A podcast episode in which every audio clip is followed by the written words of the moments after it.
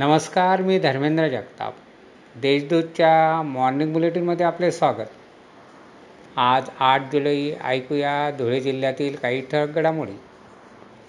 धुळ्याला दूषित पाणी पुरवठा होत असल्यामुळे उपमहापौर अनिल नागमोते यांनी अधिकाऱ्यांसोबत गुरुवारी बाबळे जलशुद्धीकरण केंद्राची पाहणी केली. त्यावेळी त्यांना दोन कर्मचाऱ्यांनी हजेरी रजिस्टरवर अगोदरच स्वाक्षऱ्या केल्याचे आढळून आले.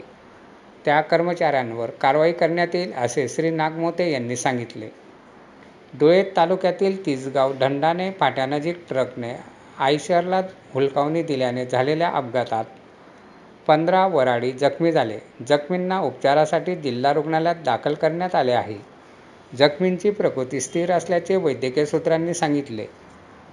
धुळे जिल्हा परिषदेच्या अध्यक्ष उपाध्यक्ष निवडीसाठी हालचालींना वेग आला आहे.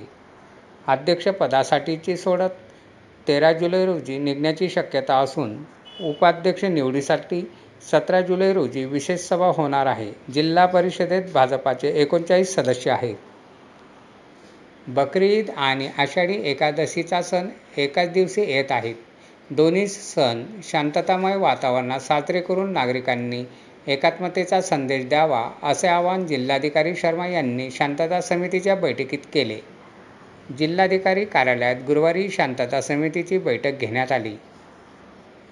इलेक्ट्रिक बायसिकल खरेदीसाठी ऑनलाईन पर्याय निवडणाऱ्या धुळ्याच्या डॉक्टरला एक लाखाचा गंडा घालण्यात आला. याबाबत चाळीसगाव रोड पोलीस ठाण्यात गुन्हा दाखल करण्यात आला आहे. हा गुन्हा आर्थिक गुन्हे शाखेकडे वर्ग करण्यात आला आहे.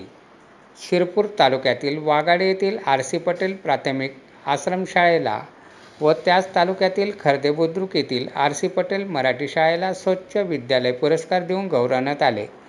जिल्ह्यातून अडोतीस शाळांची या पुरस्कारासाठी निवड करण्यात आली आहे.